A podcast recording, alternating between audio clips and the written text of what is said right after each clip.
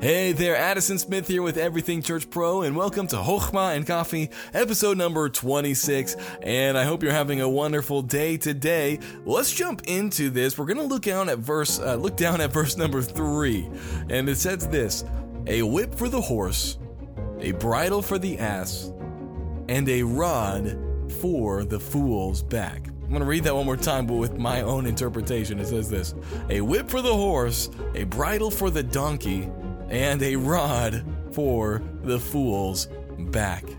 Now, I'm going to let you just stop and think about that for a second. What is it trying to say to us? Because oftentimes in Hochma and Coffee, I'm giving it to you, but sometimes I want you to just stop for a second and think about it and meditate on it and, and then see if we come up with the same thing. Because God's Word only has one interpretation. And so we should come up with the same thing. And so let's look at it. A whip for the horse, okay? That's something we see. Now, let's break that down. And then what we're looking for, we're looking for similarities in the rest of the verse, either similarities um, that amplify this, or that contrast it, or that take it in a different direction. Okay, that that are that you could see the pattern, but it's it's taking it in a different direction.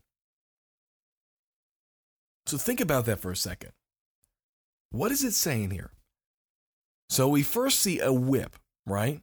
And we see the similarity in the next verse, a bridle. And we see a similarity in the next part of the verse, a rod. And we see that all of these, they are there to control, right? They're there to help something submit. We have a whip, we have a bridle, and we have a rod. But then we have a horse, we have a donkey, and we have a fool.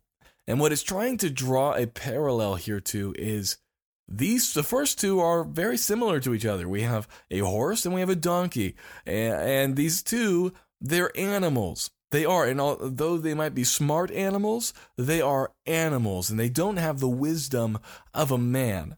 And what he's trying to show you here is when you do not have wisdom, when you're a fool, you need to be corrected. You need to be controlled. You need something outside of you to help you submit to others' wisdom. Friend, I pray that's not us. I pray we're not the fool who, who needs extreme measures taken for us to understand wisdom. We, we don't need to be punished in order to understand that we shouldn't do something, but we have enough sense, right? And it's funny that they call it a horse sense. We have enough we have enough sense that we're able to do what is right and not need the rod. That we don't we don't act like an animal. We don't act like a brute beast. Instead, we act like the human being that we are, and we take hold of this wisdom that God offers, and we order our life according to wisdom. Because when we order our life according to wisdom, we don't need someone else coming in to make us submit ourselves to wisdom we have already willingly submitted ourselves to wisdom. I hope this is making sense. You see, the horse needs a whip to submit, to train it to submit. You see, the the donkey needs a bridle, something that will control it and make sure it goes the right direction and is profitable. And a fool needs a beating. That's what this rod is for. A fool needs a beating in order to make sure he does what's right. May we not be like a horse. May we not be as dumb and as stubborn as a mule, but may we have God's wisdom so that we will order our lives will- willingly according to His law and to His mind.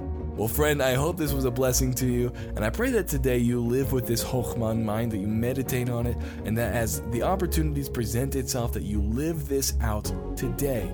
Because living according to God's wisdom is the best way to live life. Well, I hope you have a wonderful day, and I'll talk to you tomorrow.